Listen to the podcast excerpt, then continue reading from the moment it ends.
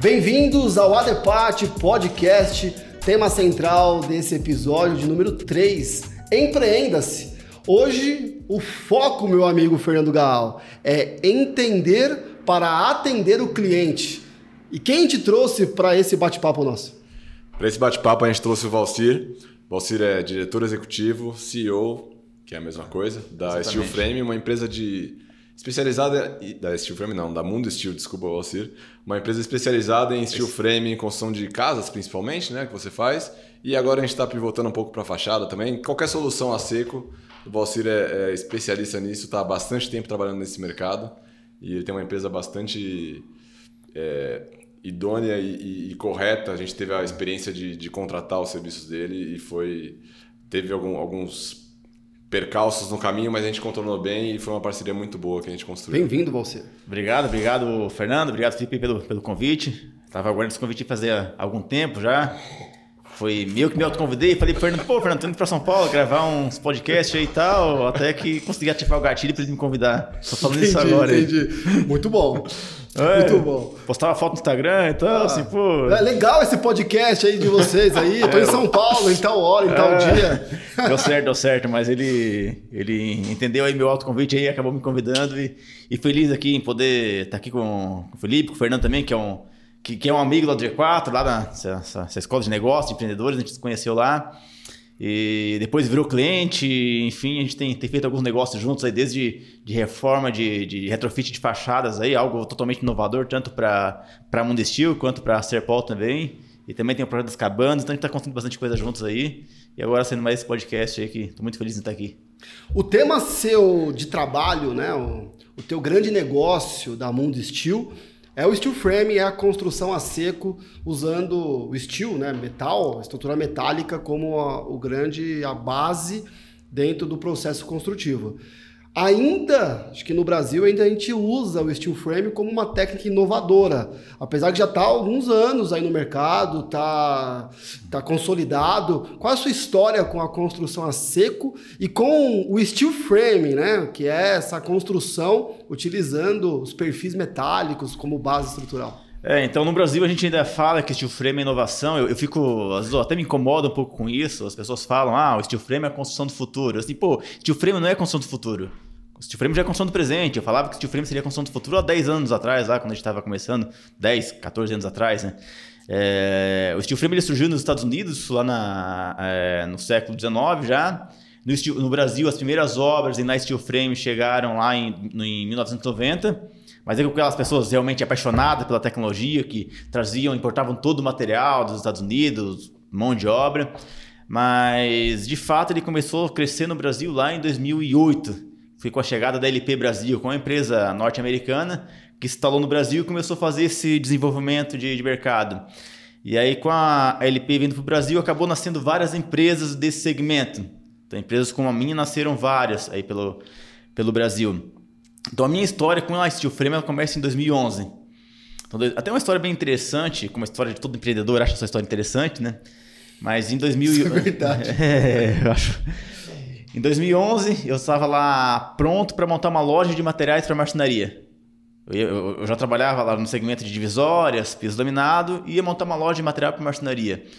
E aí, no meio desse caminho, surgiu a oportunidade de trabalhar com Light Steel Frame. Um, um conhecido é, que estava empreendendo na área me chamou para um café e falou o seguinte: Ah, Valcir, tá chegando no Brasil agora, o sistema construtivo a seco, light steel frame e tal. Então, ele, a gente estava no café, ele mostrou um prédio na minha frente. Então, imagina aquele prédio sendo construído na metade do tempo. Aí tá, pô, colocou todo aquele entusiasmo. Era uma pessoa que eu respeitava muito. E aí eu pensei: esse cara sabe o que tá falando. E aí eu fui para a internet, digitei lá steel frame. Ah, 90% das casas, é, das, das, casas dos Estados Unidos são construídas com essa tecnologia. E steel frame ou wood frame, que a diferença ali é madeira para o aço, que a gente pode falar depois. É, e aí eu pensei, estava lá com 20, 20, 21, 22 anos de idade, pensei, a oportunidade está aí. Cavalo selado passa uma vez só, né? Então, quem me, quem me convidou para entrar nesse negócio era uma pessoa que eu confiava muito, eu tinha, eu tinha respeitava muito essa pessoa, respeito até hoje, inclusive.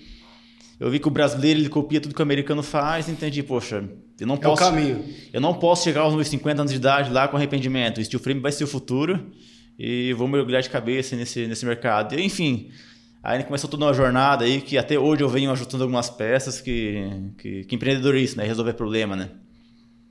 Muito bom. É, eu... Olha só, eu, eu também tenho uma história com o Steel Frame, posso contar aqui para vocês. É, confesso, né, porque você está aqui, mas sou super fã desse tipo de sistema. A gente conheceu, acho que no Brasil, primeiramente o sistema de drywall. Exatamente. Que ele é parecido, vamos pensar assim, né? Com o steel frame no sentido visual, você tem perfis metálicos. É da família. E, é, exatamente, melhor ainda, da família, e você reveste com placas de gesso, gesso acartonado, né? E, e vem para responder. É, eu terminei minha faculdade em 2008, comecei em 2004, né? Terminei em 2008. E nessa, nessa minha geração da formação na engenharia, se falava muito da racionalização da construção. A busca por tornar cada vez mais industrializada, então os elementos pré-fabricados, pré-moldados. É, um dia nós falaremos que é meio maluquice, né? Você levar blocos para um canteiro de obras, areia, cimento e cal, enfim, não usa mais cal hoje, mas até as mesmas pré-fabricadas, misturar com água e colocar bloquinho por bloquinho e levantar um grande prédio que ainda está consolidado. Né? Então, sempre se via, qualquer jovem se pensava numa construção mais racionalizada, enfim. E vi, viram na, no steel frame como um, um passo para isso. E, só que eu não conhecia. A gente uhum. trabalhava com, pensava em drywall, pensava em outras situações. Até que 2011, Sim. 2011 para 2012. É o ano que a gente começou também ali, então Olha só, eu conexão. tive uma experiência é que a gente foi construir uma escada metálica, duas escadas metálicas de segurança no centro de São Paulo. Eu lembro dessa escada. Né? Você postava e eu acompanhava naquela época. Eu... Olha só. Facebook ainda. Eu lembro é. dessa escada. Então, assim, é, tinha que construir uma grande escada e metálica, enfim. E tinha que fechar ela, tinha que ser lacrada. Então tinha que ter resistência 120 minutos contra fogo, né? Resistência ao fogo. Sim, sim. E qual que é o, o o normal, natural, os blocos. Então você fechar com alvenaria, né, e até bloco com de celular ou bloco convencional, enfim. Só que era um prédio habitado no centro de São Paulo, muito mais complexo a logística, a entrada e saída. E eu comecei a pesquisar alternativas.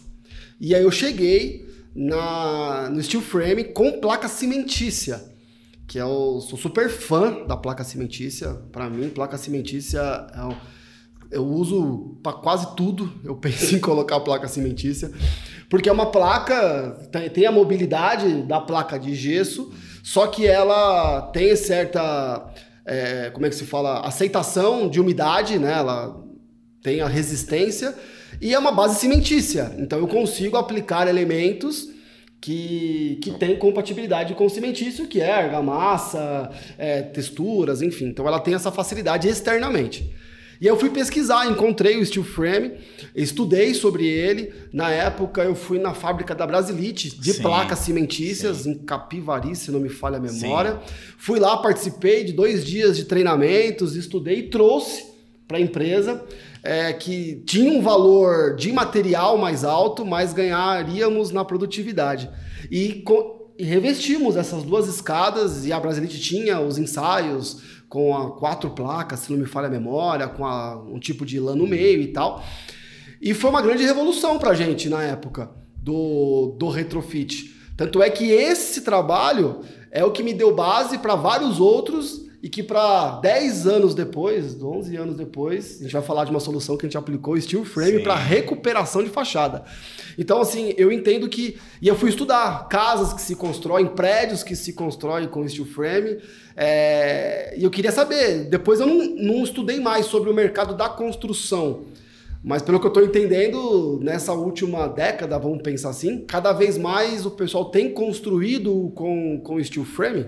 É, de 2011 para cá o mercado amadureceu bastante, mas bastante mesmo. Eu divido aí em, talvez em dois ciclos. É, um deles foi agora ano passado nós tivemos aí a saiu a, a, a NBR do Steel Frame foi, foi homologada. Então uma grande barreira que nós tínhamos, por exemplo, era financiamento junto à Caixa Econômica. É, a gente, eu tenho obras financiadas na Steel Frame lá de 2012, mas era toda uma burocracia, porque, poxa, tinha que ir atrás de Datec, toda uma porrada de documentação, conversar com o gerente, explicar para ele o que era tecnologia e tal. E hoje você vai financiar uma casa na Steel Frame, a Caixa, não a, Caixa já não considera mais Steel Frame como sistema construtivo industrializado. Inovador, aliás. Inovador. Industrializado continua sendo, né? mas a Caixa não considera mais o Light Steel Frame como sistema construtivo inovador ela já considera como sistema construtivo tradicional. Então isso foi uma quebra de barreira muito muito grande aí que facilita. A gente tem crescido muito hoje é, em construção de casas para vender dentro de condomínios, porque esse o que, que o investidor que vai construir uma casa para vender visa? Um retorno mais rápido sobre o investimento. Porque se ele vai construir essa casa em dois anos, essa casa em dez meses, o retorno para ele acaba sendo muito mais interessante se construir em dez, dez meses, né? E ele tendo a segurança que ele vai conseguir financiar essa casa pela Caixa Econômica, isso ajuda muito. Então a gente tem crescido muito aí em, em casas para venda. Mas voltando um pouco antes sobre o que você falou, é, Felipe, é, você falou que sai, você finalizou a engenharia em 2008, né? E aí em 2011 você é, tem necessidade de fazer Sim. lá um, enfim, um fechamento de uma parede que tinha uma necessidade lá de resistência é, contra fogo e tal. E você, como um, um profissional dedicado, aplicado, vai para o Google. Ou, sim. Ou, ou, talvez não era tão aplicado, né? Tão aplicado e tão dedicado, mas. Ou, ou, por desespero mesmo. mas por, por necessidade. por necessidade mesmo, foi atrás de uma, de uma solução. É, então, mas olha que interessante. Aquilo que você foi buscar, a faculdade não te, não te ensina. Eu lembro que alguns anos, alguns anos eu fui. As pessoas perguntam se eu sou engenheiro, não fui, eu tive que desistir da engenharia para. Não, é desistir, desistir. Pronto, desistir para de, colocar todo o meu foco, toda a minha energia na construção da, da Mundo Steel. Então, quando eu fui fazer a, a faculdade de engenharia lá em 2012, é, o professor já me conhecia, porque, enfim, já era o queridinho da turma, porque era o cara da inovação, né? Então, ele primeiro dia de, aula, dia de aula ele veio com um discurso que eu achei muito legal. Ele falou o seguinte: ó, eu quero formar engenheiros aqui, mas engenheiros que façam a diferença. Quem foi que disse que a gente tem que construir sua casa de concreto, só de alvenaria? Eu quero é, formar engenheiros aqui que tragam inovação. Então, poxa, lá em 2012 eu vi assim que já começou a ter uma pegada diferente. Só que hoje os, os, os nossos professores, eles, eles não têm conhecimento sobre a steel frame. E aí eu chamo muito pra gente essa responsabilidade, a gente faz um trabalho aí dentro das universidades, um trabalho de formiguinha, bater na porta, explicar o que é o steel frame, botar um, lotar um ônibus lá com, com acadêmicos, com os cursos de engenharia, de arquitetura, é, levar para obra, mostrar o que é. Então a gente tem feito muito esse trabalho. Hoje um pouco menos, porque a gente já tem saiu da a, a, gente, a gente, já saiu da inércia, hoje a, as obras já, já vêm de, uma, de certa forma mais orgânica, mas a gente fez muito esse trabalho no começo. Tem um caso de uma arquiteta isso, isso mostra que eu tô ficando velho, na verdade, também, né? Mas ela ela, ela conheceu ela conheceu o steel frame numa, numa, numa dessas visitas lá em 2011 e pô tava lá curso de arquitetura e tal. Ela casou é, se formou casou e tal e aí decidiu fazer a casa dela de steel frame. Ela, ela fez a casa dela em 2019 então em 2011 ela conheceu em 2019 ela foi fazer a casa dela na steel frame então. Já vem. E... De uma planta, sementinha que foi plantada. Então o que falta hoje para o steel frame, a maior barreira aí é conhecimento, é as pessoas conhecerem. Olha, você trouxe algo importante, que é como que é tratado um, um sistema inovador, né? Quando ele está iniciando, então dentro de uma aplicação, e muito disso que criou-se a norma de desempenho, NBR 15575, porque a gente já sabia muito bem o comportamento de uma construção tradicional concreto, alvenaria, bloco, argamassa. De repente começou a aparecer outros tipos de métodos construtivos, mas que precisavam, não importa o método que você utilize, desde que atenda requisitos mínimos de desempenho. Como não tinham normas técnicas é, ainda consolidadas, ou poderiam abrir então, as DATECs, todo aquele sistema né, para você mostrar e comprovar que existem os requisitos. A norma de desempenho hoje, ela então tem os requisitos e o steel frame atende aos requisitos desde que seja construído de certa, de certa maneira. Até eu estou no meu mestrado, até terça-feira que vem eu preciso apresentar uma, uma... Ainda, ainda me disse que não é dedicado, né? É, eu tenho que, não, eu tenho que apresentar um seminário sobre light steel framing. Legal. Sobre a estrutura, os requisitos estruturais do light steel framing. Porque a diferença dele pro drywall, por exemplo, é que o próprio perfil Ele é o estrutural, é ele que faz a estrutura. Mas precisamos entender os requisitos de desempenho. Olha que bacana.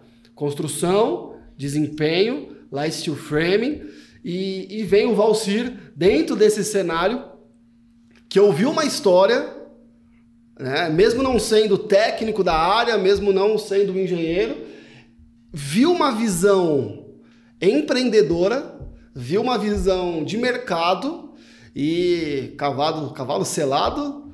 Não passa duas vezes, não né? Passa duas, vezes. passou uma vez, montou no cavalo e começou então a empreender nessa área. Mas aí eu volto para o nosso tema, porque imagina só, se nós estamos falando aqui com um público muitas vezes de engenheiros, de arquitetos, e que já há uma certa novidade quando se fala de steel framing, imagina para o cliente final. Você construiu uma empresa, está construindo uma empresa, né? Porque a gente sempre está em construção, o mundo steel não é para vender ideia de steel frame, né? É para vender o steel frame para clientes, casas, negócios. Como é que foi essa jornada de entender o cliente e de explicar para o cliente que algo inovador poderia ser utilizado com durabilidade?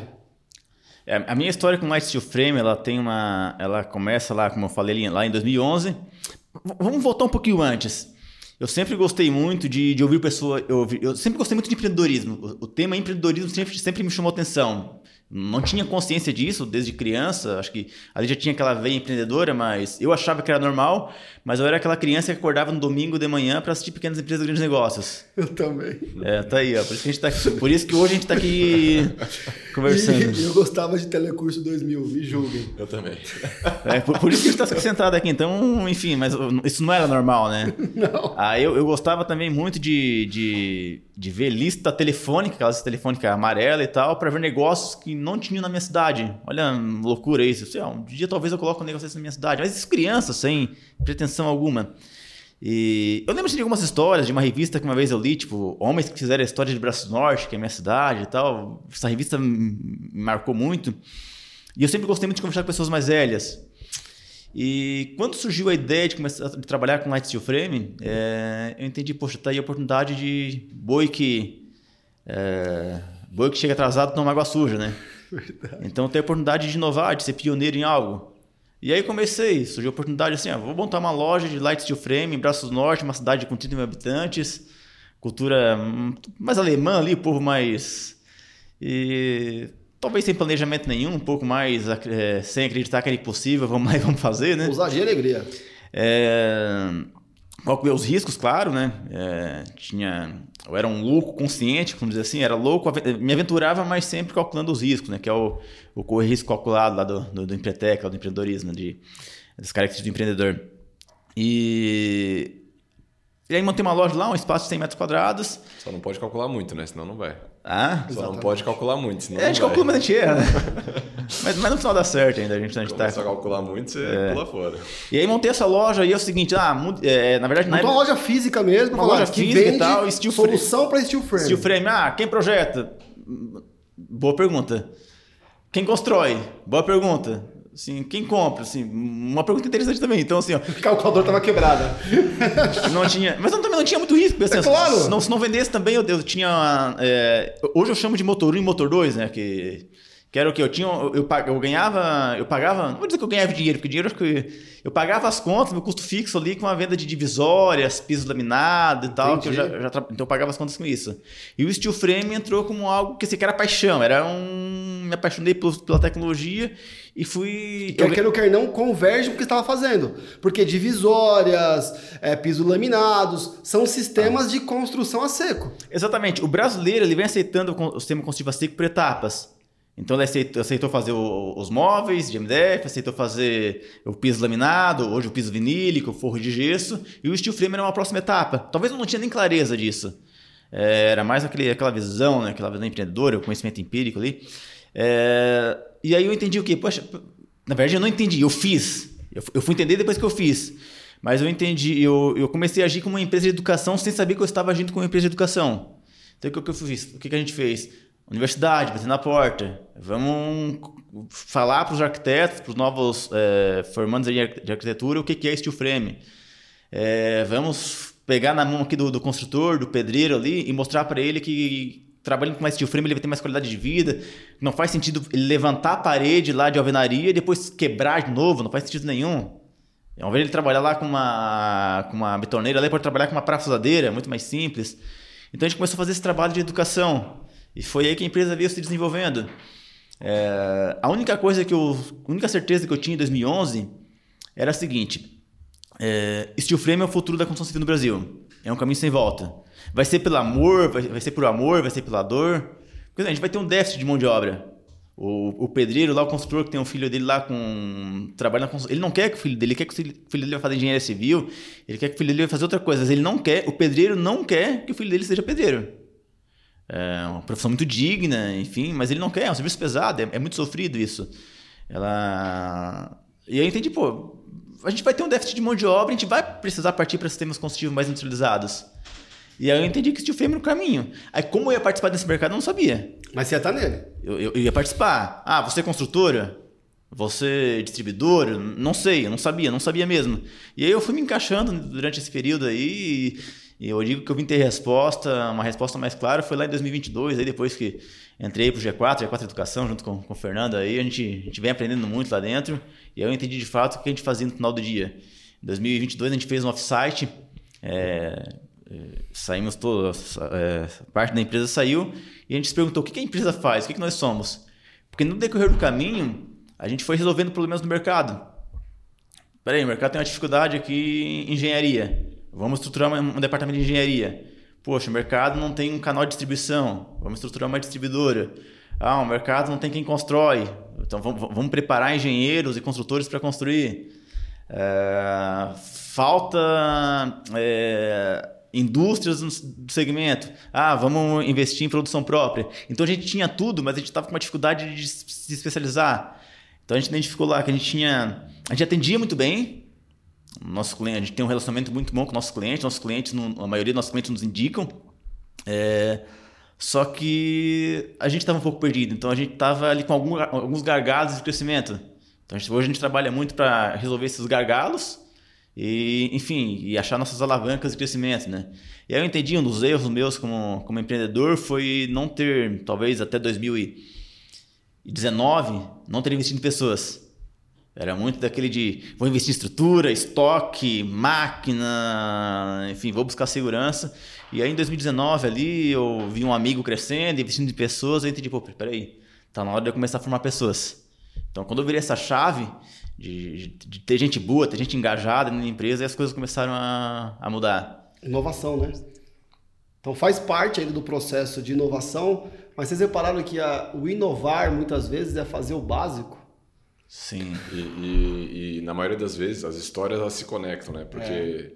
a gente até falou no, no podcast anterior, ah, começou sem saber muito bem o que estava fazendo e depois descobriu. Então, a maioria das, das, das conversas de, de pessoa que criou um negócio é, é, é uhum. assim: começa com uma paixão, com, com, com um propósito e, e com o tempo descobre, é, olhando de, de frente para trás, é muito mais simples do que de trás para frente. Ah, então, sim. É, a história da HL que a gente contou, a história do meu pai foi assim também. A sua a história minha? provavelmente deve ter sido assim é. também. Então, a maioria das histórias elas, elas são muito parecidas à forma que começa. Começa com uma paixão, com, com um propósito, com amor. Vai fazendo, vai errando, começa do jeito que dá. Você olha para trás e fala, nossa, que ridículo o negócio que eu fazia, mas é. é o que me trouxe até aqui. E aí, olhando de hoje para trás é muito mais simples você ligar os pontos e colocar, putz, a gente fez isso, agora o caminho. É, uma das coisas que a gente fez lá, a gente. Eu, comecei, eu, eu, sempre gostei muito de estudar sobre empreendedorismo e aí eu entendi o que as empresas que mais cresciam no, no mundo tinham em comum. Então, é foco no foco das pessoas e elas atuam como plataforma. Aí assim, poxa, como que eu traduzo isso para nossa realidade? Então, peraí, deixa eu entender que, o que, que o nosso cliente busca. Vamos olhar para ele o que, que ele busca. Não o que ele nos pede, mas o que ele busca. Então, porque o, o, que o cliente o que ele nos pede é o seguinte: ele pede uma casa pronta, ele quer saber quanto vai custar e deu o que ele nos pede. Só que isso muitas vezes não é tão simples de resolver, porque o cliente vezes, muitas vezes ele não quer pagar por isso também. É, então existe uma confusão de modelos de negócio, enfim, orçar uma obra não é tão simples. Existe uma, algumas dificuldades da, da, da engenharia, e, enfim. É, e aí, o que, que nós entendemos dentro disso? Que chegou no momento ali que nós, é, nós estávamos fazendo o novo de forma antiga. Então, não basta fazer o novo de forma antiga. Essa frase é minha, tá? Tento falar, acho que é minha. Não basta fazer o novo de forma antiga. Porque esses dias eu, comecei, eu falo muito dessa frase, que esses dias eu pensei, o que é essa frase? Aí botei um Google lá pra ver se tinha autoria, mas... Não apareceu ninguém. Não apareceu ninguém. Então, pronto. Então, Repita a, a, frase. Não, é, não basta fazer o novo de forma antiga. Valcir Nunes. Valcir Nunes. Valcir Nunes. Mas, o que, que eu quero dizer com isso? É... É o steel frame, eu comecei a observar que o steel frame estava crescendo de uma forma muito pulverizada no Brasil. É, então estava se vendendo steel frame, toda uma tecnologia, enfim, importada do, do, dos Estados Unidos e tal, mas estava se vendendo steel frame como se vende materiais de construção. Isso aí. Não como um sistema, mas como materiais. Exatamente. Então, assim, pô, grandes redes de lojas crescendo pelo Brasil, mas não resolvia o problema do cliente. E assim, pô, vamos resolver esse problema. Tá, legal. E aí como? Você é uma grande construtora? É difícil escalar esse negócio a nível nacional. E aí foi quando, como a gente começou a, a resolver o problema das pessoas. Então, peraí. É, até tá acontecendo a Feicom aqui agora. E amanhã eu estarei lá visitando a Feicom. E eu tava me lembrando que em 2017 eu vim participar da Feicom. E foi uma feira que eu perdi dinheiro, não vendi nada, foi uma falta de planejamento, uma... mas, mas valeu a pena cada centavo, porque o aprendizado que eu tive ali eu levo para a vida. Porque a gente fez um planejamento, a gente fez um trabalho legal no sul. Assim, ah, vamos para São Paulo agora e vamos lá para Feicom, maior feira da construção civil da América Latina. Aí de novo, cheguei ali, a dinâmica era diferente. Poxa, como é que eu vou atender uma obra em São Paulo? Não tem um monte de obra para atender aqui. Como que eu vou vender para São Paulo? É diferente daquele cliente que eu coloco ele dentro do carro, levo lá para ver obra e tal, tem aquela pessoalidade que a gente constrói, aquele negócio do interior, de quem tu é filho e tal, e não dá, é, é outra dinâmica. Aí saiu da feira uma semana depois, dezenas de leads lá, não convertia nada. Só que na feira eu valorizei o trabalho que eu tinha feito. Ali eu entendi o que eu tinha feito no suco, não tinha nem noção. Em alguns momentos chegavam ali o, o, o, alguns consumidores finais e falavam o seguinte para mim: Ah, Valcir, eu queria ter feito a minha casa em Light Steel Frame, mas a minha cidade não tem empresa que faça isso. Ah, chegava um engenheiro: Ah, Valcir, eu queria trabalhar com, com Steel Frame, mas não tem não tem, não tem cliente para isso. Eu disse, pô, peraí, existe cliente, existe profissional que quer trabalhar e vou criar um elo. Ah, vou criar um elo entre engenheiro que quer empreender nessa área e o consumidor final. Muito bonito. É, e aí comecei essa jornada. Aí comecei a atuar como uma startup de, de 2017 a, a, a 2020, ali, sem saber que, que estava seguindo o modelo de startup, que era, era prototipagem, aí pivotei, enfim, é, comecei a construir tudo isso. Mas de fato deu certo, a gente ainda. De 2017 até hoje a gente está afinando. Claro, a gente é pegou, construção. A gente pegou pandemia, a gente pegou uma série de coisas aí, a gente está ajustando. A gente começou com modelo de franquia, hoje a gente está tá fazendo alguns ajustes ainda, mas de fato, o fato é, aonde a gente atua, a gente está atendendo com qualidade, com, com, com, padronização, precisa melhorar muita coisa ainda, mas a gente está construindo uma empresa muito, muito legal aí e os nossos clientes aprovam isso. E onde, vocês, atuam hoje? Quais cidades vocês atuam hoje? Ah, hoje nós atendemos é, Santa, é, região sul e sudeste, praticamente, né? Santa Catarina, Rio Grande do Sul, São Paulo, Paraná, Minas. Temos obras no Nordeste também, mas atendidas com o pessoal do Sul. E obras no Uruguai, a gente tem equipe no Uruguai também, então são essas regiões que a gente atua. As pessoas às vezes nos perguntam, inclusive, ah, qual é a melhor região para vocês atenderem? A melhor região é a região onde nós temos, nós temos pessoas. Então a gente volta para pessoas. Se a gente tiver só tecnologia, não adianta de nada. Então a gente precisa ter o quê? Pessoas, aí vem os processos e depois vem a tecnologia. Você fala muito isso no, no G4, uma coisa que eu já tinha comigo de uma forma empírica, mas é, validei muito no G4. Então, se eu tenho um, se eu tenho pessoas lá no Nordeste, lá na Bahia, a, a tecnologia é o de menos. Eu preciso de pessoas. Então, não, a gente não, não, não cresce por área geográfica, a gente cresce por, por enfim, por regiões onde tem gente, gente boa, engajada ali, querendo fazer com que as coisas aconteçam. Então, você começou por uma oportunidade, foi crescendo, acreditando no que você estava fazendo dentro de uma visão, né, focando no empreendedorismo.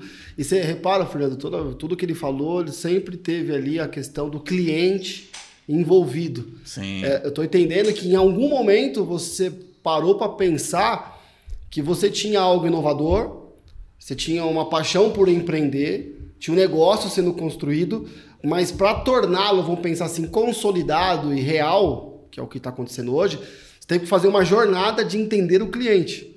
Entender o que ele estava precisando, como educá-lo, né? Entender uhum. como levar para ele a informação certa e até os próprios profissionais, engenheiros, arquitetos também são clientes dentro dessa solução. É, como para você foi essa importância de, do entendimento das pessoas, do cliente?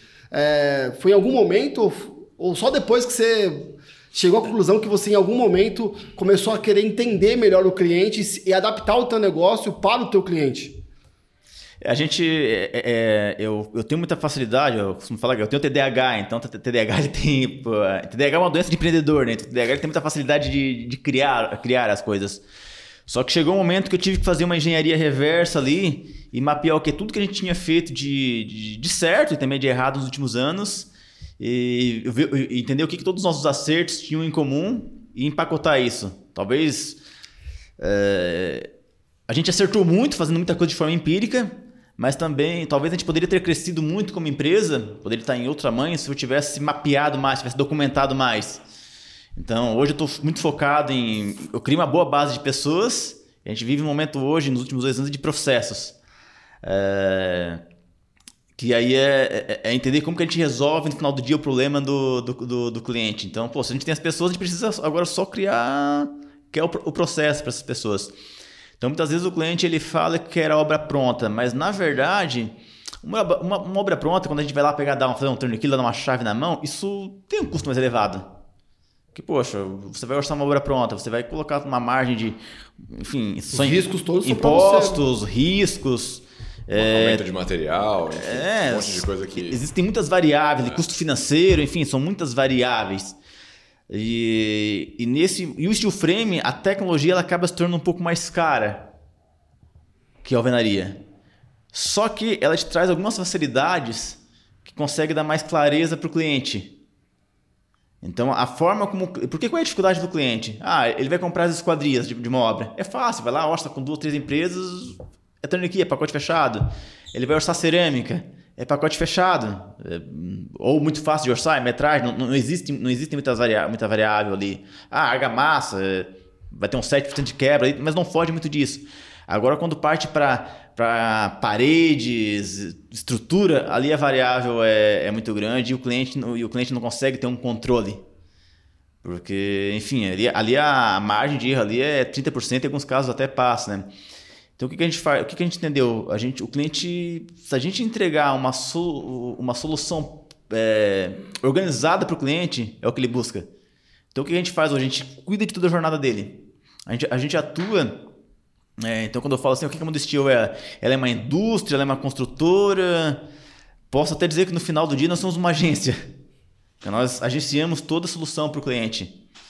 É, a gente entende que o cliente busca. Então, vamos lá. É, houve a situação aqui, até a gente fez a parceria com a, com a Serpol. Pô, é, foi uma, uma reforma de fachada. Um, retrofit ali. Eu não tinha uma experiência em retrofit. A, a, o aço é o mesmo, a placa, a placa cimentícia é a mesma, mas uma fachada eu não tinha.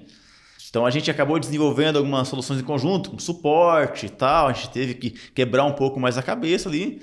Mas hoje, se o cliente nos busca hoje para fazer uma, um retrofit, uma fachada de um prédio, aí a gente não vai resolver. Mas a gente tem a Serpol aí que vai ter muito know-how. Nós temos nosso know-how com Light Steel Frame. A Serpol tem o know-how dela com, com retrofit, com, com, fachadas. Então a gente soma isso. Vai unindo os esforços. É, então a gente tem, muito, a gente tem, tudo documentado hoje. É, a gente, nós somos cercados de bons parceiros estratégicos.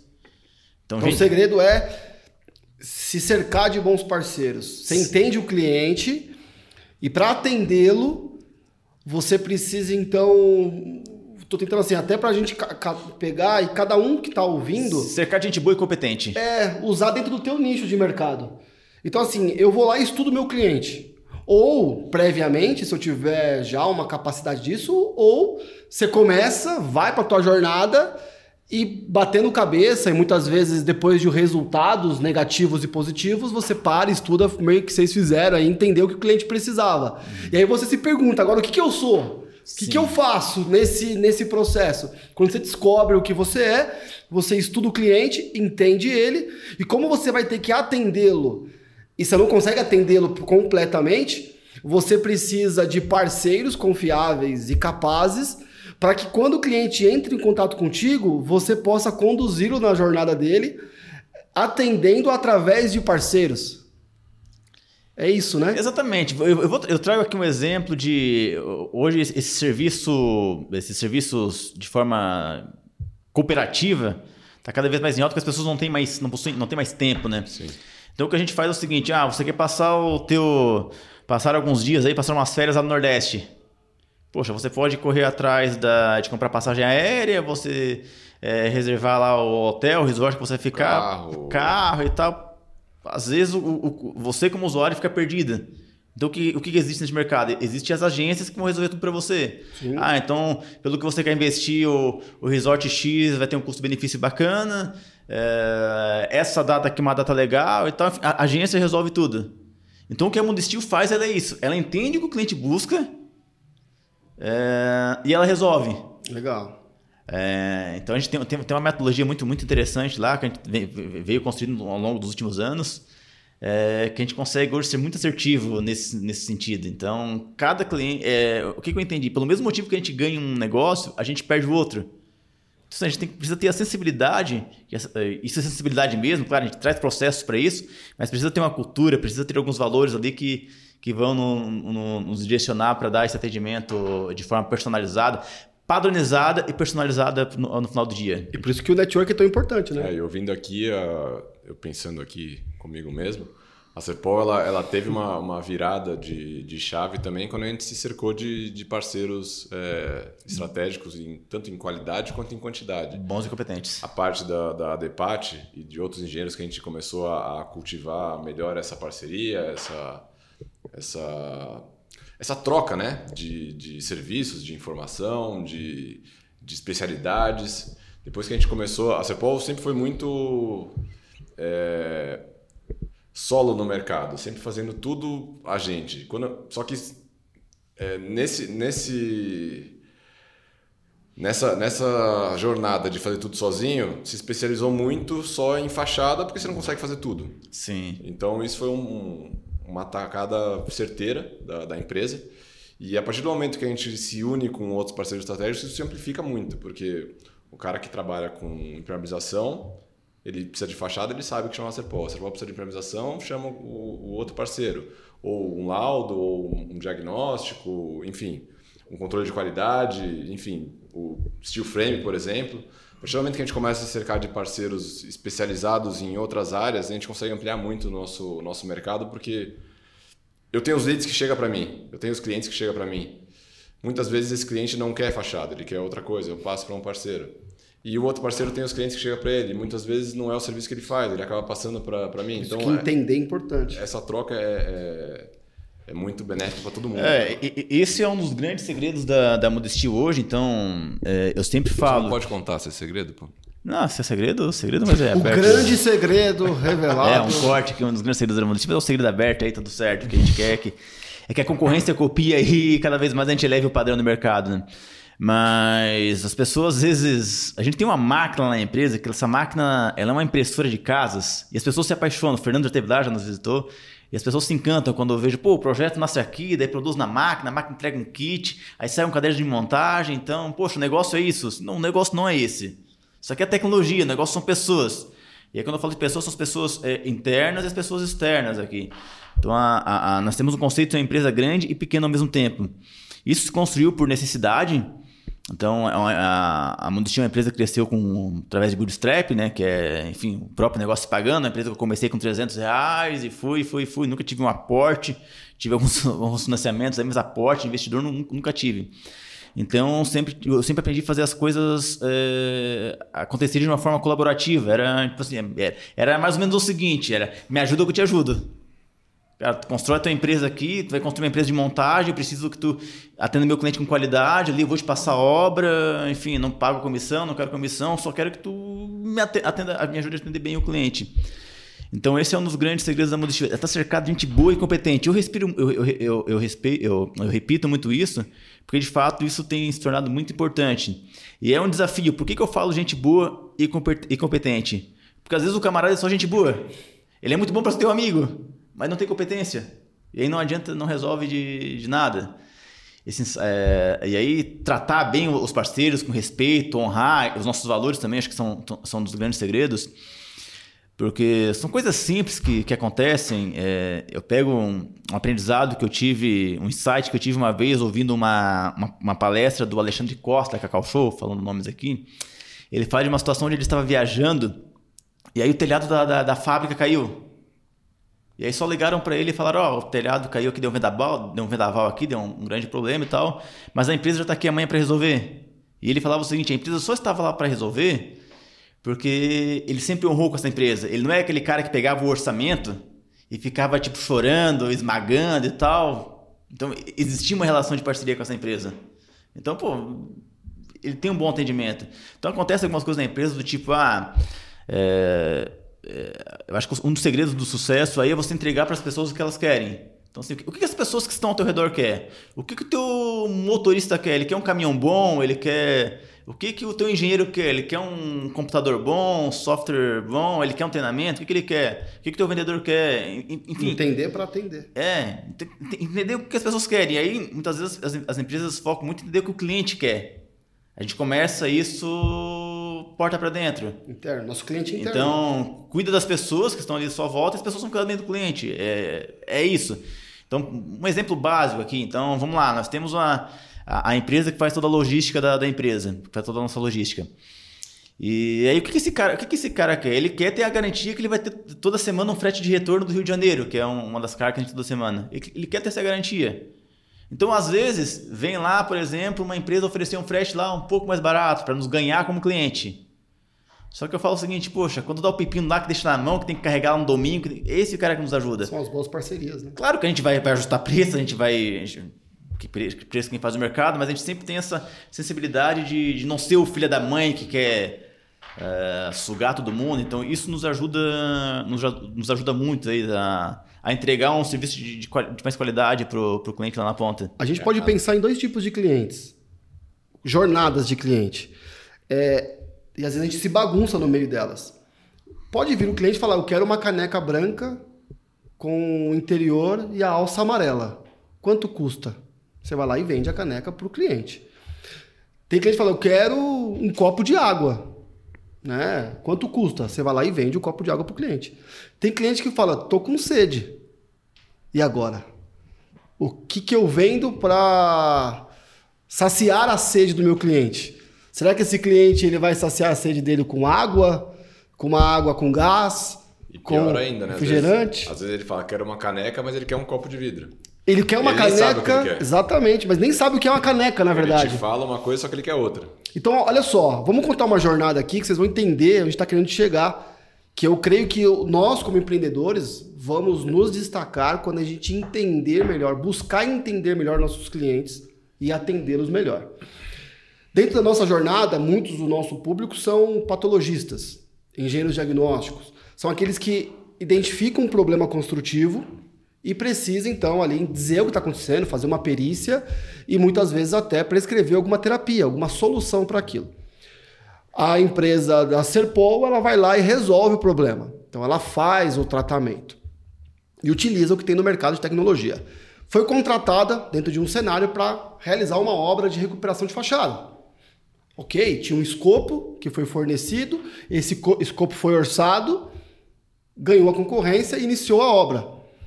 Nas primeiras inspeções e investigações durante o processo de execução da obra, identificou-se problemas mais aprofundados, problemas mais complexos. Cenário 1. Um, a Serpal poderia falar: olha, é o seguinte, cliente, nesse momento estou me retirando, parei. Eu fui contratado para fazer o escopo A, esse escopo A não pode ser executado porque vocês estão com problema B sério e agora não tem mais o que fazer. É a Serpol jogando para o cliente um problema. Um problema. É. Esse cliente, então, vai ter que procurar algum especialista na área ou algo do tipo. Ou até o Fernando, a Serpol colocou, olha, agora você vai precisar contratar X, contratar Y, ver aquilo. O que, que a Serpol fez? Ela ativou a rede dela de networking, de parceria, antes de apresentar até o problema. Antes do cliente saber do problema. Saber do problema. E, e quando você tem uma parceria de troca, é, no nosso caso foi comigo, né? Uhum. É, que ele tem, poderia ser com outras parcerias, enfim. A gente estava lá no outro dia. Então, não é algo de, olha, tô com um problema, me orça, quando eu tiver. Quando você pode ir lá, ah, daqui duas semanas. Pô, vamos pensar. Não, não, olha, preciso de você, que hora? Vamos lá, vamos olhar o problema. Então, ativou e estamos entendendo o problema, porque não adianta passar o problema para o cliente. Entender o problema. Quando você entende um problema, aí entra esse parceiro, no caso eu, nós podemos solucionar de diversas formas, mas nós precisamos entender o cliente. Esse, a forma tradicional, nesse caso de solução, atende o cliente? É uma solução técnica. Ué, claro que é uma solução técnica, mas será que atende o cliente? Então precisamos entender. Dentro desse entendimento, é, ofereci uma solução dentro da minha experiência. Então vamos lá, vamos criar uma estrutura metálica externa, vamos ancorar essa, esse revestimento, essa alvenaria na base de concreto e como revestimento final vamos aplicar a placa cimentícia que ela tem aí um, uma durabilidade, ela tem uma capacidade é, é, de receber novos revestimentos e ter uma durabilidade grande. Por quê? Porque eu tenho uma experiência lá de 2011. Dentro disso, ativou nele o quê? Eu conheço o CEO da Steel. Conheço e confio. E confio. Olha, olha que louco. E, e, e é o seguinte, confiava antes de, é isso de comprar que eu chegar. e continua confiando depois de... Isso é importante. Mas assim, se ele naquele momento fosse procurar uma empresa de steel frame ou de tecnologia de aço, até ele ganhar o, o conhecimento, o cliente já tinha, o cliente já tinha porque ele tinha que responder muito rápido. Sim. E por que que ele teve esse, esse conhecimento? Por estar tá ativo pelo que vocês fazem em conjunto, pelo conhecimento, pelo networking, que a gente nem sabe o que pode rolar amanhã. E nisso vocês vieram com uma solução que se adapta à solução que a gente tinha passado. Com isso ele consegue fazer um pacote, entendeu e aí apresenta para o cliente e resolveu para o cliente. Olha que doideira. E quantas dessas coisas no nosso dia a dia a gente não pode fazer ou quantos clientes nós perdemos e eu estou falando até aqui com os meus colegas é, inspetores, patologistas, por não entender o cliente. O cliente chega com um problema e ele pode pedir errado, ele pode pedir uma caneca, na verdade ele quer vidro. E se você ouvir o cliente, você pode não ter a solução, mas você pode se tornar agência que Isso. conduz o cliente ao steel frame, à Serpol, e nisso você de repente cria um empreendedorismo onde você nem existia. É, o que aconteceu nesse caso é pareceu um problema, a Serpol olhou o problema e falou: não tem a menor ideia de como resolver isso. Mas isso não, não importa muito. O que importa é: você conhece quem entende para resolver esse problema? Putz, a gente conhece. Vem cá, Felipe. Vem ajudar a gente, ver se tem uma ideia melhor. Ah, Felipe, ah, fachada de, de steel, de, de steel frame, ou fachada seca, né? Ventilada, seca. Na verdade, não era ventilada, ela é seca. Construção seca. Tudo bem, putz, conheço o Valcir. Chamo o Valcir. Esse, esse é o negócio, né? É, é. É, é, é, muito louco como você deixa de perder o cliente e, na verdade, você passa a ganhar o cliente, porque você ganha a confiança dele com. Ele nem sabia que ele tinha um problema. E se fosse uma. No, no, no, caso A que você falou, teria que derrubar o prédio dele inteiro, ele teria que morar em outro lugar enquanto faz a obra. É. No caso, a gente chegou numa solução que, que, que juntou tudo e, e fez de uma forma que para o cliente ficou é, óbvio, obra é sempre um transtorno, mas ficou muito menos do que as outras opções. É, quando, quando você fala que obra é sempre um transtorno, até vou olhar para a câmera agora e falar que eu preciso preciso começar a gerar uns cortes aí pro Instagram, né? Mas quando você fala que obra é sempre um, um transtorno, tem uma, tem uma, uma, uma, fala aí que eu sempre, que eu sempre, uma fala que eu sempre digo, agora foi confusa aqui, dá, dá pra cortar isso depois? É que fui tentar, essa, essa fui, parte fui, que é boa. Fui, fui, tentar fazer um corte, aí foi ficar bonito e me enrolei tudo. Esse é o corte. Vai lá. É... Já. Não, agora vamos deixar. mas isso que você falou sobre que teve transtorno, mas foi, foi reduzido, tá entre nosso, nosso alinhamento de expectativa. Quando as pessoas nos procuram, ah, o steel frame resolve todos os problemas de obra. Resolver todos os problemas de obra, eu falo o seguinte: compra uma casa pronta. Agora, se você nem assim, problemas... nem assim. Ela vai vir com problema. Vai vir é... com patologia. Aí você vai ter que constatar uma patologia. Serão problemas que você não conhece, pelo menos. o steel frame ele não vai resolver 100% dos problemas de obra mas ele vai reduzir em pelo menos 70%. Que já, já, já, já, já tá de bom valor, né? É, aí a questão de resolver os problemas, a gente vai entrar na excelência construtiva, na qualidade. E aí, por isso que eu sou tão fã da racionalização, da industrialização e da construção a seco. A ADEPAT, que é esse grande grupo de patologistas que se dedicam a estudar os problemas construtivos. Nós estamos agora multiplicados né, em grupos de trabalho. E temos um GT, até convidado a, a estar com a gente mais próximo, é um GT de construção a seco. Então, um abraço para Débora Trigo, que ela é a nossa coordenadora, não sei se você conhece, enfim, não sei o nome da empresa depois dela. você me convida, porque a Fernanda não convidou ainda. É, que... Eu nem sabia que tinha esse grupo de trabalho, são, são muitos grupos. Sinta-se convidado, Quantos grupos Tem são? dezenas, tem mais, tem 17 agora. 17 grupos de trabalho. É. E aí eu pedi para ela, como eu tenho essa, essa linha do construção a seco e faço muitas recuperações e retrofits usando a parte de estrutura metálica, é, pode ser alumínio, ferro, a solução do steel Light frame, frame. light, com placa cimentícia. Então eu pedi para ela que a gente tivesse esse, essa construção a seco, esse GT, para estudar, porque quando vai crescendo um tipo construtivo, um método construtivo, também crescem os problemas. Sim. Também, então assim, entendo que não é o mundo perfeito, por mais que se reduza ou não, ok. Depois de entregue, tem dois caminhos. O primeiro, mesmo que seja construído perfeitamente, tem que cuidar. As edificações ficam doentes pelo envelhecimento natural. E se não realizar as inspeções, as manutenções preventivas, elas passam a ter os problemas patológicos. E também tem os problemas construtivos. Graças como a Deus, né? é, verdade. Muito obrigado por não ser totalmente durável a ponto de não ser manutenível. E tem a questão do construir também, erros construtivos. Sim. E quando vai crescendo o método construtivo, também crescem os erros. Em razão, muitas vezes, da falta de treinamento, da falta de preparo, da falta do mundo estilo em, diversa, em diversos cenários. É, eu, a gente gosta muito de trazer para o nosso negócio, educando ensinando o pessoal na parte da patologia, que na verdade tem que tomar cuidado com os três P's.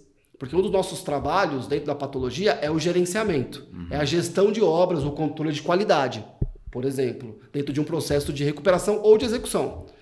E eu falo, eu gosto muito de tríade, tudo três. Tá? O tripé, tudo equilíbrio, porque facilita, né? A gente decora um pouquinho mais fácil.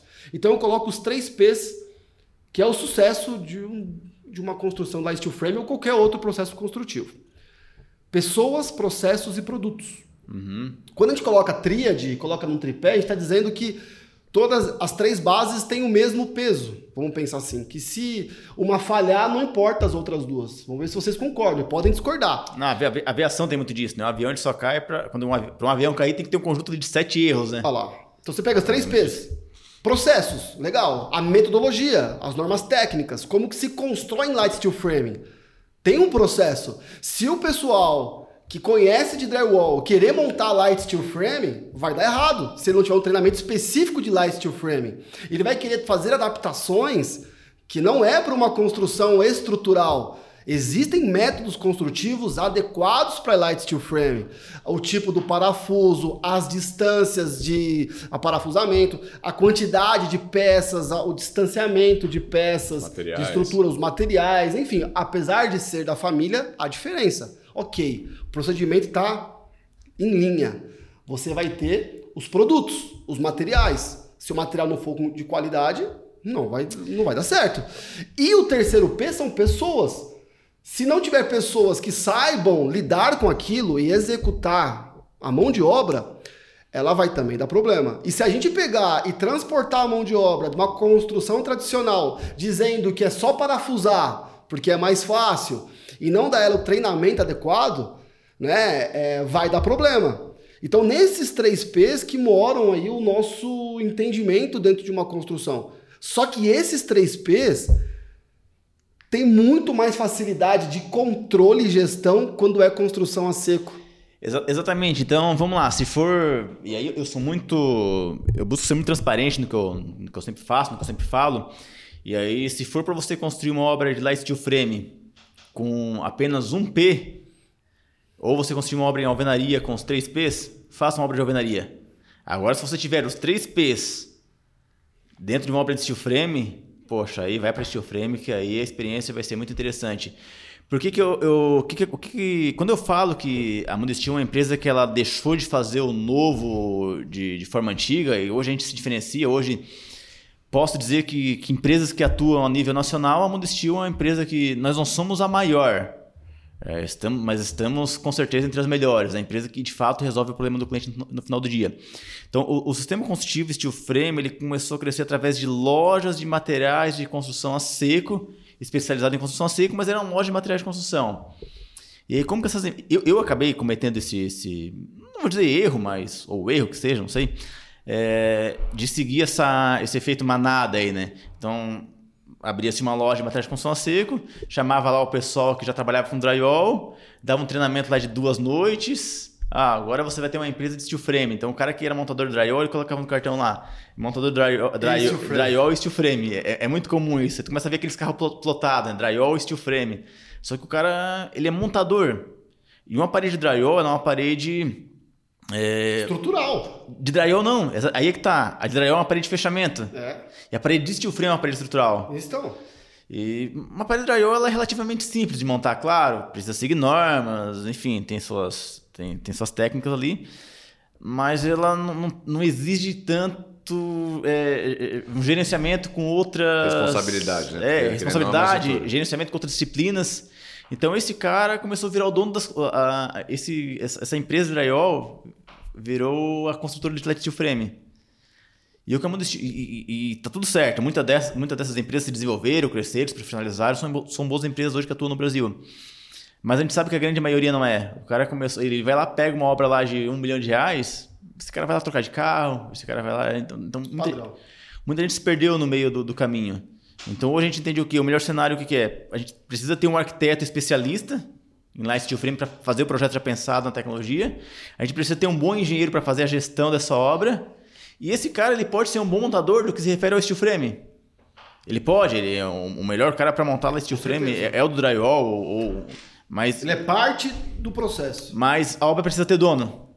Não dá para dar uma obra pro, pro, pro cara que era montador de, de drywall. A obra precisa ter dono, e muitas vezes o dono vai ser um, um engenheiro que vai ter capacidade. É parte importante do processo, né? Assim como na Serpol, quem está lá no balancinho montando é Sim. parte importantíssima do processo. E, e, às vezes, e às vezes, muito mais importante, tem, tem solução, às vezes, que eu falo para nossa engenharia, ó, conversa com o montador, ele tem muita experiência. Então, eu não estou aqui eh, falando que ah, o montador de drywall não é importante. Pelo contrário, a gente precisa muito dele, deles, mas precisa entender a, a competência de cada um dentro desse processo, né?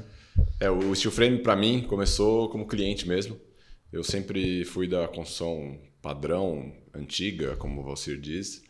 É, a Serpol sempre, sempre entrou nessa, nessa área tradicional porque a gente sempre recuperou algo que já estava feito. E, uhum. e, antigamente o que era pronto é concreto, cimento, areia, cal, enfim.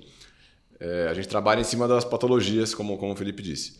Eu, é, por acaso, decidi construir e eu, como engenheiro mecânico, eu pensei, putz, mas não faz sentido você fazer uma casa e você não tem um projeto fechado. Você tem um projeto totalmente aberto, com as interferências que você não sabe o que vai acontecer e, e chega lá. fica e, na, na, linha de frente lá. Chega lá e dá pau e não sei o quê. E aí eu comecei a pesquisar. E aí eu vi casa de container, vi um monte de coisa e acabei caindo no steel frame. E o que eu acho que o steel frame tem de diferencial para a construção tradicional, para a construção antiga, é justamente a parte de projeto, que é o que a gente trabalha muito na engenharia mecânica, o projeto no milímetro. É o projeto em BIM que tem hoje, é o projeto de mapear todas as interferências, porque depois que fechou a parede, você não vai quebrar e, fazer de novo. É construir antes de construir. Na construção comum Construir você virtualmente isso. antes, né? Você constrói virtualmente, você vê todas as interferências e você alinha os processos é, na ordem cronológica correta para executar em menor tempo. Então, eu acho que essa, essa questão de diminuir o tempo de, de, de construção vem muito do projeto, vem muito do engenheiro. Obviamente que os materiais ajudam e tal, fazer isso numa construção tradicional seria muito mais complexo do que uma construção a seco. Agora, voltando para o tema, posso puxar para o tema do nosso podcast? Não. Você falou do foco do foco do cliente. Quais foram as dificuldades de vender steel não, frame? Não foi gaguice, né? O quê? Não foi. Não, falou foco não, do foco, não é porque gago. É, eu, sou, eu, sou meio, eu sou meio gago às mas vezes, não foi, mas, mas, não foi. Dessa vez não foi. É, é, uma frase real, porque passou rápido assim, né? Depois eu quero que você explique pra gente o que, que é o foco do foco do cliente. Você explicou, é, mas acho que talvez não tenha ficado claro pro pessoal.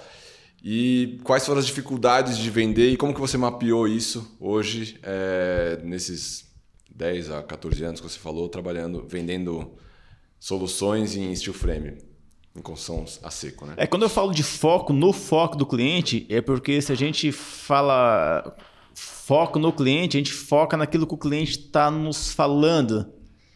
Só que muitas vezes o cliente não, não consegue traduzir aquilo que ele quer. Então, por isso que a gente fala em foco no foco do cliente. Pô, peraí, o que, que ele está nos falando e o que de fato ele, ele busca. Então, isso é uma coisa talvez simples, mas que faz toda a diferença. Porque a gente sabe, é, a, gente, a, gente, acaba desenvolvendo uma, uma expertise de fazer as perguntas certas. Então. Porque talvez o cliente ele vai uma vez na vida querer construir uma casa, uma ou duas, e vocês ouvem histórias e lidam com clientes diariamente, inúmeras vezes. Então a gente sabe mais do que o cliente o que ele quer ou precisa. Seria isso? Sim, exatamente. Eu, alguns anos atrás, eu, eu, eu uma coisa, é, o steel frame, a gente estava com a dificuldade de, de, desenvolver, implantar ele, e eu sabia, pô, nós temos uma, uma tecnologia que ela é muito mais rápida para construir. Conforto térmico, acústico, muito superior. É, os clientes que já construíram Light Steel Frame, eles recomendam. Só que nós estávamos com uma dificuldade de alavancar. Mas por quê? Porque a gente estava focando somente na tecnologia. Aí nós é, fizemos um benchmark com uma empresa é, que mediu algumas casas, é, uma empresa muito grande em alguma região do país, que mediu algumas casas de concreto pré-moldado de, com umas paredes de 5 centímetros. E vendiam demais. Essa empresa vende, não tem desempenho térmico, não tem desempenho acústico, mas eles vendem demais. Eles são, eles são competentes em alguma coisa, porque alguma coisa me chama atenção. Aí eu entendi que eles vendiam através de consórcio. Pô, tem alguma coisa aí. Prazo. Aí eu entendi o modelo de venda deles, que era o quê? Eles, na verdade, eles não vendiam uma casa para o cliente, não vendiam o sistema construtivo.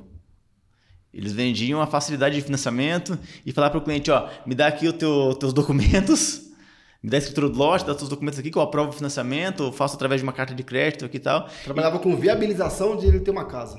Exatamente. E aí o que ele entregava para o cliente tinha menor importância, porque ele foi conseguiu viabilizar a construção e o financiamento da casa para ele. Exatamente. Então eu entendi que essa empresa foi, foi, foi uma empresa é, teve muita expertise para fazer isso. É claro, o que ela fez não, não, não, se traduzia para o nosso negócio, porque eram casos mais populares e tal, o steel frame entra muito no médio, alto padrão. Então, o que, que eu entendi que o nosso cliente buscava? Nosso cliente buscava uma melhor experiência. Então, nosso cliente, muitas vezes, quem é? Ele é o. É um, é, tem muitos clientes que, que, são médicos, então o médico lá que ele não tem tempo para se dedicar com. para se desenvolver com obra, ele é um cara de humanas. É, e aí ele busca uma melhor experiência, ele não quer gastar dois anos da vida dele construindo. Ele quer uma empresa que ofereça mais transparência para ele, mais que organize todos os processos. Então é isso que a gente faz. Então hoje nosso público ele tá, a gente entende que nosso público são casos de médio, alto padrão dentro de condomínios. Pessoas... Faz diferença quando você entende o seu público. Exatamente. Quando a gente começou, a gente não sabia quem a gente queria atender. Então, eu lembro que eu gastava muita energia, até foi, foi interessante, foi engraçado isso, porque tem muitas histórias engraçadas, que hoje é engraçado, mas é triste né, quando a gente passa por isso, né? É, nossa cidade, cidade de interior e tal, tinha aqueles jornais impressos, né? Acho que existe jornal impresso até hoje, né? Mas é, é, que não, é, que não, faz mais parte do meu dia a dia, então eu falo como se, como se fosse... Mas existia numa, numa página, existia uma, uma propaganda ali de, uma, de, de casas de madeira, Aí o dono do jornal viu lá o steel frame e tal, falou o seguinte: ah, você, pô, gostei da tecnologia e tal, coloca uma página aqui sobre steel frame. Aí eu botei lá, a gente fez uma matéria, ah, novo sistema construtivo se torna mais acessível o sonho da casa própria. Nossa, mas que, que, que, que marketing errado. Eu atraí o cliente que não era nosso cliente. Então eu vi ali, em algum momento eu, me, eu, eu não sabia o que vendia. Claro, a gente fala hoje olhando para olhando trás, fácil agora, fica mais fácil. Claro, mas... Mas se hoje é considerado inovação, imagina em 2011, você numa cidade com 30 mil habitantes, nem condomínio tinha, não tem até hoje, é, querendo vender steel frame. E aí eu, eu gastando energia para vender casa de 60, 70 metros quadrados, brigando para chegar no preço de casa de madeira que não fazia sentido nenhum. Eu estava vendendo lá uma, uma, uma Ferrari para o cliente que queria comprar um Fiat. É, não fazia sentido isso. E aí, de repente, o cliente de alto padrão começou a me procurar. Aí eu entendi, pô, peraí, o cliente não é esse. Enfim, é toda uma, uma, uma, jornada, me preparar. Cliente que, custa, que consome produtos que tem um, tem um perfil de atendimento diferente, tá? Enfim. Legal. essa, essa jornada de entender o cliente é interessante, né? Você pode falar, Gal. Eu queria que a gente agora fazer esse bate-bola. É, Gal, eu e depois de novo o Valcir. Como é que foi a jornada da Serpol? Como é que vocês têm vivido essa jornada de entender o cliente para atendê-lo melhor? O que, que vocês fizeram para construir esse entendimento e, e, tem resultado? Tem gerado resultado? Cara, a Serpol começou com pintura, tratamento de concreto e, e o tratamento de concreto ele estava muito na moda em 80, 90, que foram as épocas de, de crescimento da empresa. Só que chegou um momento que o tratamento de concreto ele começou a cair porque as pessoas não construíam mais em concreto aparente.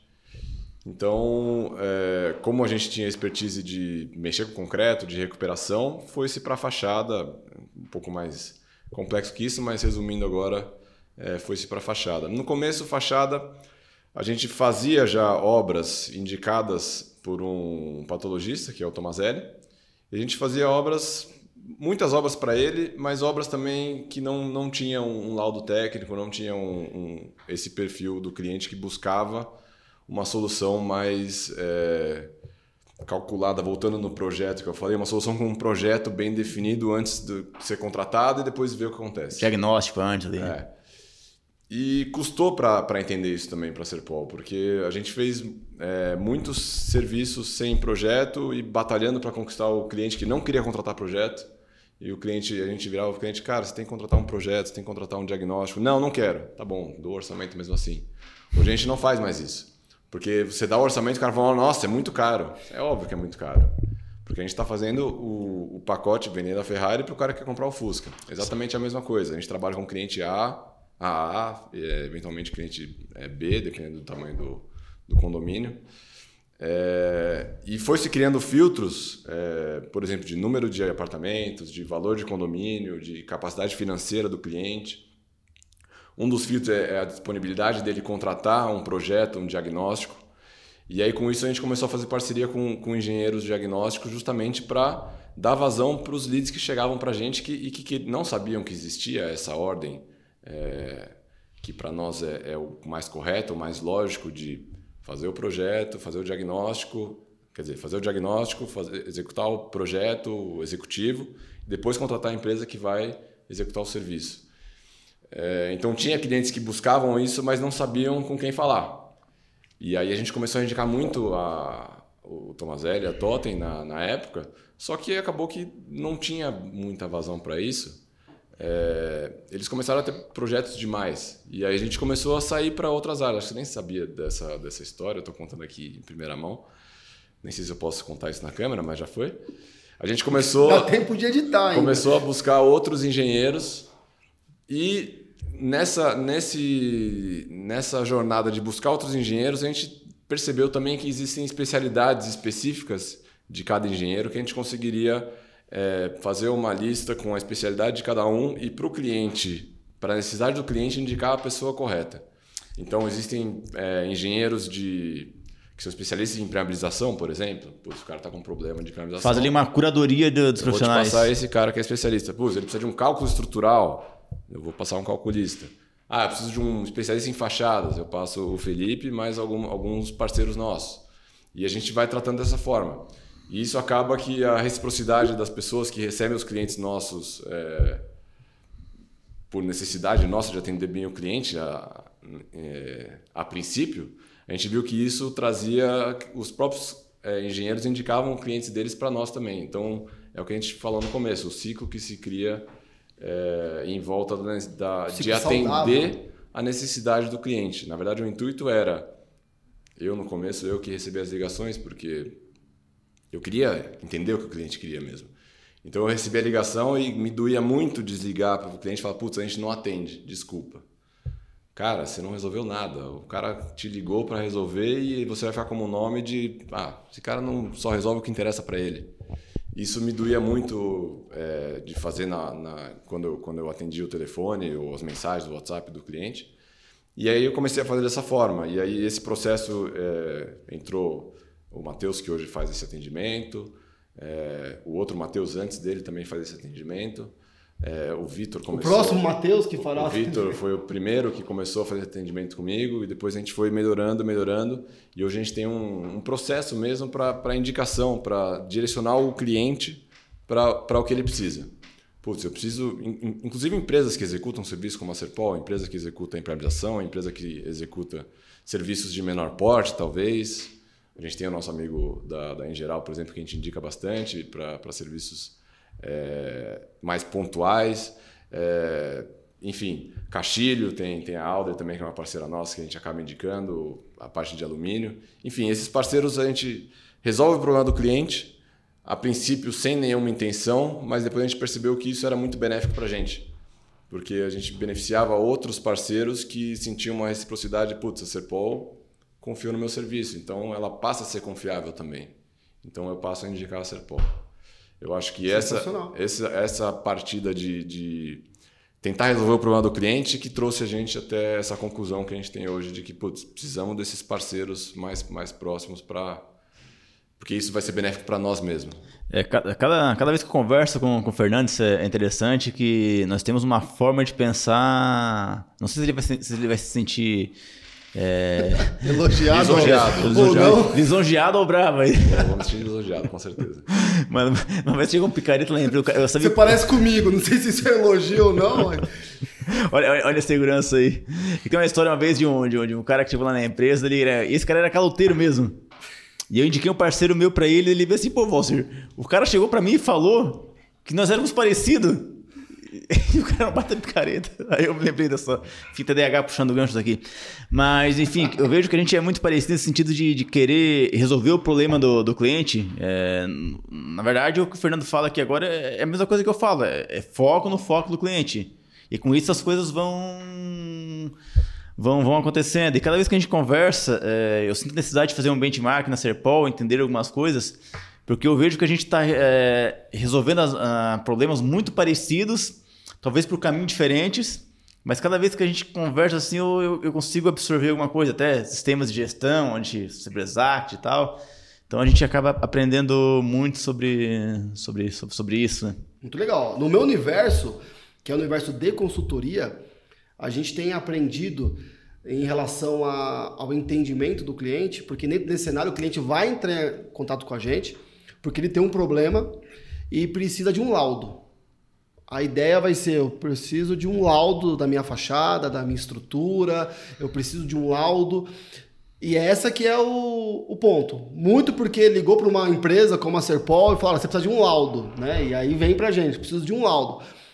Mas existem várias formas de elaborar essa consultoria. E quando a gente faz algumas perguntas chaves, aí o entendimento é saber fazer as perguntas para o cliente, né?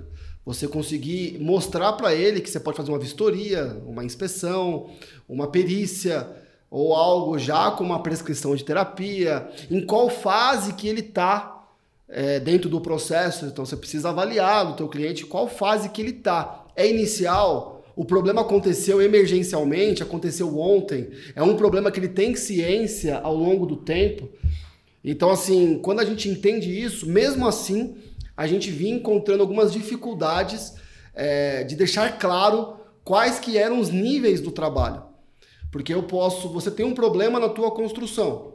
Tem lá, tem fissura, tem uma trinca, tem uma infiltração. Eu quero um laudo disso. OK. Mas é para quê? Você quer um relatório para você apresentar para quem construiu dizendo, olha, aqui está errado, um laudo apenas fotográfico, focado em mostrar os problemas. Você precisa entender um diagnóstico para poder entrar na justiça, por exemplo, alguma coisa mais de conflito, ou para entendimento do problema, ou você já quer a solução técnica, detalhada, com projeto, com tudo. É, olha só, só tinha um problema. E quando a gente orçava e acabamos orçando o mais ideal para o cliente, ele fazia a mesma pergunta para os concorrentes e podiam ter concorrentes que já vendiam o mais básico. O cliente não sabe qual que são as diferenças. Uhum. E ele vai pelo preço. Então, nós desenvolvemos, por exemplo, na FSL, uma, uma tabela, uma planilha, onde a gente mostra igual o celular, né? Tem a so, você tem tipos de celular e tem lá o que tem e o que não tem em cada um, né? Fiquei curioso também para conhecer. É, a, o tipo da câmera, o, então assim, é, essa tira foto de longe, de perto, sim, não, atende, não atende. Então a gente mostra para o cliente níveis de consultoria, apresenta o nosso e orça. Olha, eu estou orçando esse tipo. E aí você vai para os concorrentes e verifica se eles estão orçando mesmo. Para alguns, atende a coloca preço. O nível 1 custa 500 reais até o nível 5 de 20 mil reais. Cada um vou te entregar um trabalho, algo a mais. Esse entendimento tornou mais claro até a, a conversa, por exemplo, com empresas como a Serpol, que entendeu o que a gente poderia fazer. E o mercado começou, os clientes começaram a entender melhor, ah, legal, eu quero realmente o nível 2, o nível 3, isso me atende. Então, para a gente entender o cliente, fez diferença para a gente criar soluções para apresentar para o cliente o que a gente vende. É, foi uma jornada interessante, uma experiência que a gente teve aí que está funcionando. Você me deu um, um pensamento agora que a gente pode conversar depois, nesse sentido, de, de a gente entregar ao cliente de uma forma mais. É, você falou, a Cepol indica e o cliente fala, quero laudo. Mas por que a gente não consegue filtrar isso e mapear e te entregar já isso mais, mais correto? Eu acho que a gente pode depois. Excelente. Trabalhar trabalhar esse conjunto e tudo em prol do cliente. Porque todos nós precisamos do cliente, o cliente precisa da gente, não é só a gente que precisa do cliente, o cliente também precisa da nossa sim, solução, sim. porque ele tem um problema e nós temos a capacidade, a experiência, a gente está aqui falando, mas são anos de estudo, de experiência, então assim, não é uma relação de for, forte com o mais fraco, não. Até falo, nós estamos no mesmo nível do cliente, ele tem um problema, nós temos a solução, nós trocamos essa solução pelo recurso financeiro, é uma conversa de igual. É, tornar claro isso e trazer os parceiros para próximo, se a gente conseguir todos juntos tornar mais claro isso para o cliente, ele vai conseguir tomar sua decisão com mais clareza, sabe? E melhora o mercado, né? E é, e é um mercado complexo. No meu caso de fachada, por exemplo, é, existem muitas empresas que orçam é, o serviço mais básico. E aí, se você não tem essa clareza, o cliente acaba optando pelo, pelo preço menor. No caso do você, deve ser muito parecido também. É, tem o orçamento de uma casa construção convencional e tem a do steel frame. É, normalmente tem, tem diferenças de preço, apesar de estar cada vez é, mais, próximo. mais próximo, mas você tem diferença de preço. No, no, no caso da fachada também, você pode só melar de tinta a fachada, é um preço, custa 50 mil. Depende do momento, tá, tá vencendo a garantia. Você vai recuperar todas as trincas, todos os soncavos, todos os problemas de armadura na, na estrutura, cara, já é 4, 5 vezes esse preço. Mas o problema é que se você passar uma tinta, daqui um, dois anos vai voltar a cair tudo de novo.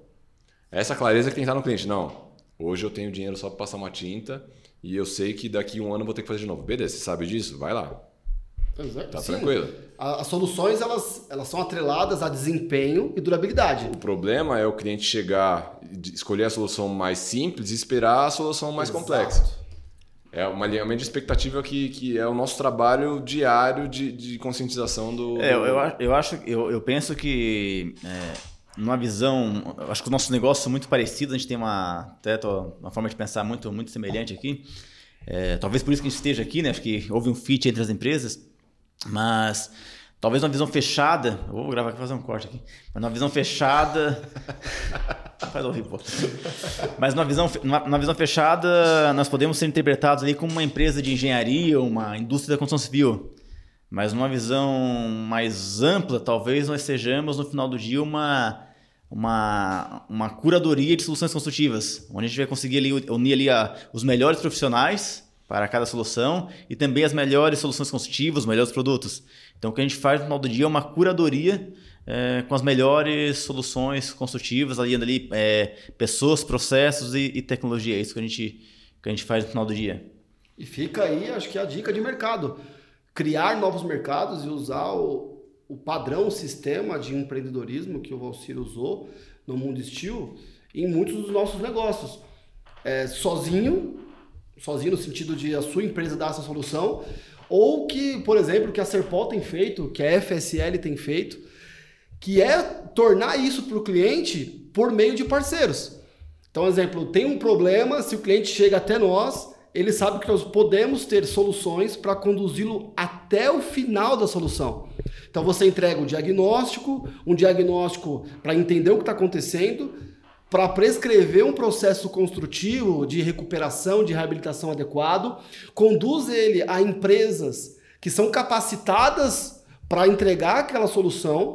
É, nós podemos entregar a solução de fazer a gestão das propostas, do entendimento das propostas. Então, tem tá um mercado para patologistas. O serviço não acaba quando se entrega o laudo. É apenas o início. Porque o laudo é importantíssimo, óbvio, mas é um conjunto de ideias e de soluções. Um monte de papel. Um monte de papel. Depende muito da, da, da, da cirurgia, né? Exatamente. Agora vai precisar o quê? Enviar para as empresas. As empresas vão enviar propostas. Esse profissional que já vendeu, que já tem autoridade sobre o cliente, ele tem condições, fazendo aí alguns cursos de gestão, curtindo de lidar com pessoas de receber essas propostas e fazer a gestão dessas propostas, equalizá-las. Feito isso, você auxilia teu cliente a contratar a melhor empresa. Contra a empresa, há no nosso mercado quem executa e quem faz o controle de qualidade.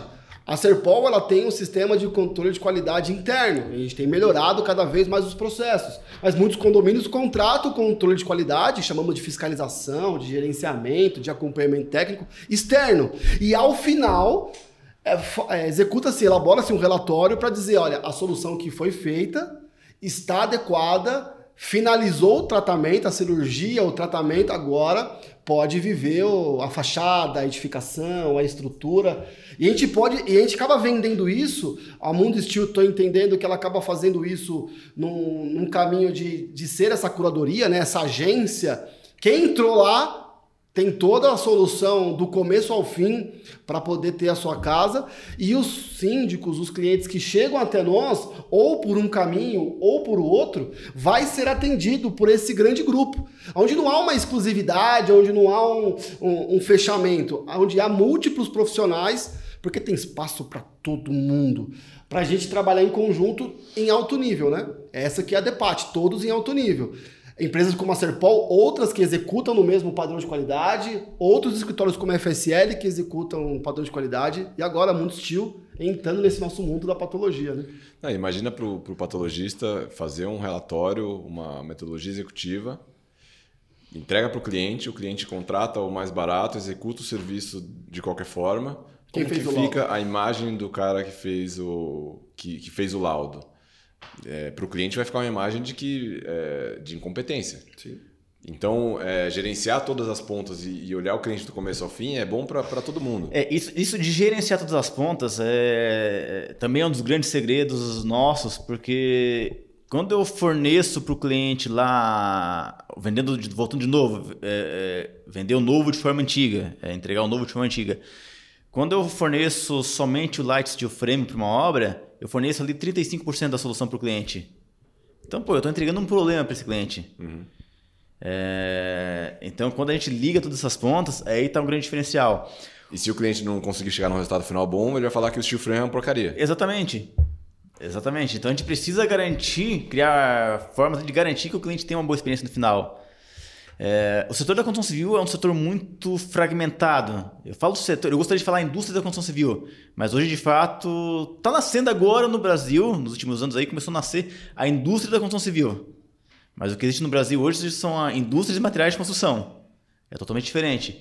Então é, é muito fragmentado. Quando a gente olha para um metro quadrado de parede, olha, olha quantos materiais envolvidos ali. Então, poxa, tem, tem o tijolo, aí tem o cimento que é no meio, tem o ferro, aí tem o cal, aí tem a areia, aí no meio passa a instalação elétrica, hidráulica, é, enfim, pintura. Então, pô, eu, ainda, eu ainda vejo que dá, dá pouco problema ainda. Tem pouca patologia. Porque a quantidade de materiais envolvidos num simples metro quadrado de tem parede e de profissionais, tem tudo para dar errado. e aí eu começo a olhar é, qual, é o setor, da, qual é o setor mais, atrasado da economia hoje? Já pararam para pensar? Nos últimos anos eram o quê? É, a, o agro, a agricultura, é, pesca e construção civil. O agro se desenvolveu. Tem muita tecnologia no agro hoje. A pesca teve lá sua evolução, não foi muito, mas talvez não tenha necessidade de evoluir muito. Não entendo do setor. Mas se a gente observar nos últimos anos, a construção civil ela vem absorvendo aquela mão de obra da agricultura. O setor da, da, da, da agricultura foi, foi se desenvolvendo, foi vindo mais tecnologia, ah, veio acontecendo aqui é, todo, todo o êxodo rural ali, as pessoas vieram para. O agricultor veio para a cidade, foi trabalhar onde? Na construção civil. Então, a construção civil é um dos setores mais. É, é um dos, não, juntamente com a pesca, é os, são os setores da, da, da, economia mais ultrapassados. A gente constrói da mesma forma há mais de 100 anos no Brasil. Empilhando tijolinho. Ah, era tijolo maciço, agora é tijolo tem seis furos. Ah, era tijolo seis furos, agora é bloco. Mas é empilhando ainda. Não faz mais sentido você pagar o construtor para levantar a tua parede é, e depois pagar ele, ele novamente para quebrar. Então, quando eu vejo, quando eu entro dentro de uma obra hoje, eu vejo lá o construtor é, rasgando a parede, quebrando, eu vejo o cliente lá rasgando nota de 100. Ou um construtor hoje lá é, é 150, 200, 150 reais a diária de um, de um, de um pedreiro. Então as pessoas falam, né? Se você acha que você é pobre, experimente contratar um pedreiro que você vai ver que o pobre é você. Tem esse meme aí na, na internet, né? Então, quando você é, paga esse construtor para levantar a parede, depois você paga para quebrar, você está rasgando o dia dele, rasgando todo o valor que você pagou pela diária dele, está mandando embora todo o material de construção, a gente começa a a gente pode entrar em sustentabilidade, né? Então a gente está mandando tudo, que é um problema hoje, o descarte desses materiais de construção. Então não dá mais para construir de forma artesanal. A gente precisa pa passar para métodos construtivos industrializados. E aí não falo somente sobre o steel frame, existem, existem outras tecnologias é... E vai dos. Assim como a construção, você está trazendo uma construção avançada, industrializada, vai também do nosso público, né? os profissionais patologistas, por isso até o GT de construção a seco, estudar os problemas que podem ou que estão acontecendo nesse tipo de construção. Porque virão as inspeções, quem for daqui alguns anos, inspecionar essa edificação que foi construída, um retrofit com steel frame. Quais que são os problemas patológicos ali encontrados?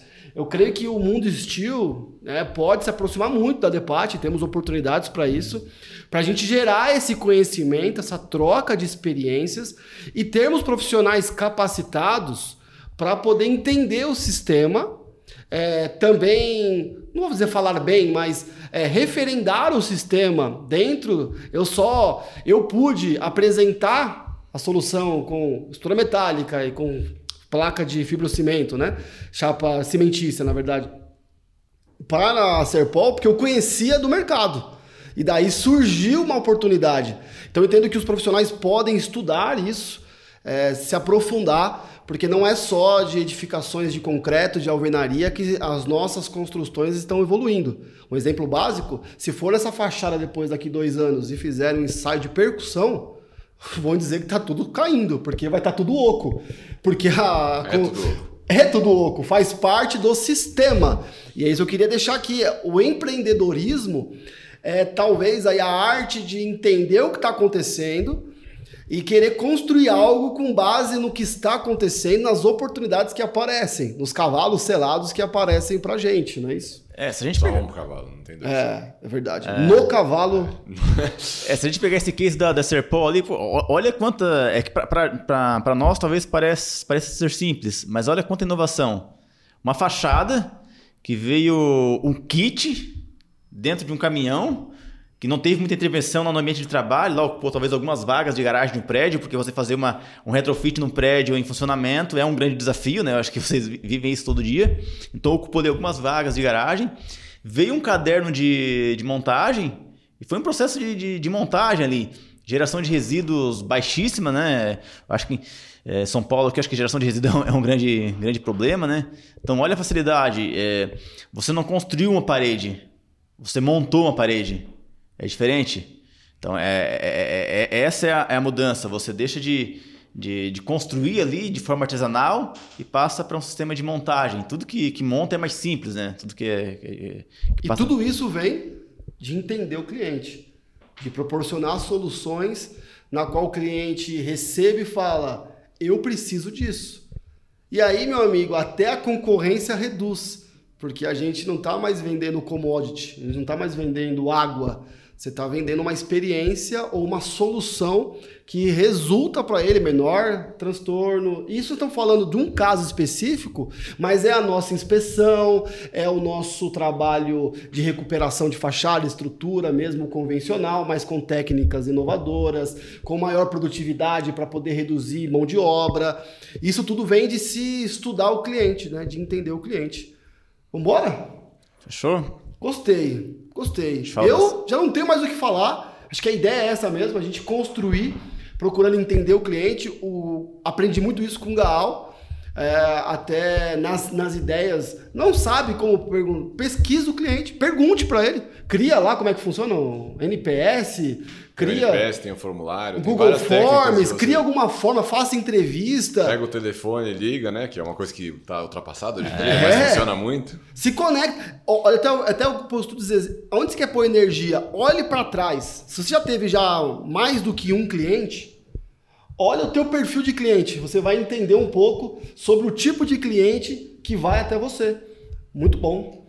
Palavras finais, senhor Fernando Gaal, e depois o Valcir encerra esse nosso encontro. Cara, a gente falou bastante coisa aqui, a gente falou sobre o foco do cliente, o foco do foco do cliente. É, o principal que mudou o jogo para ser Paul foi resolver o problema do cliente sem esperar nada em troca.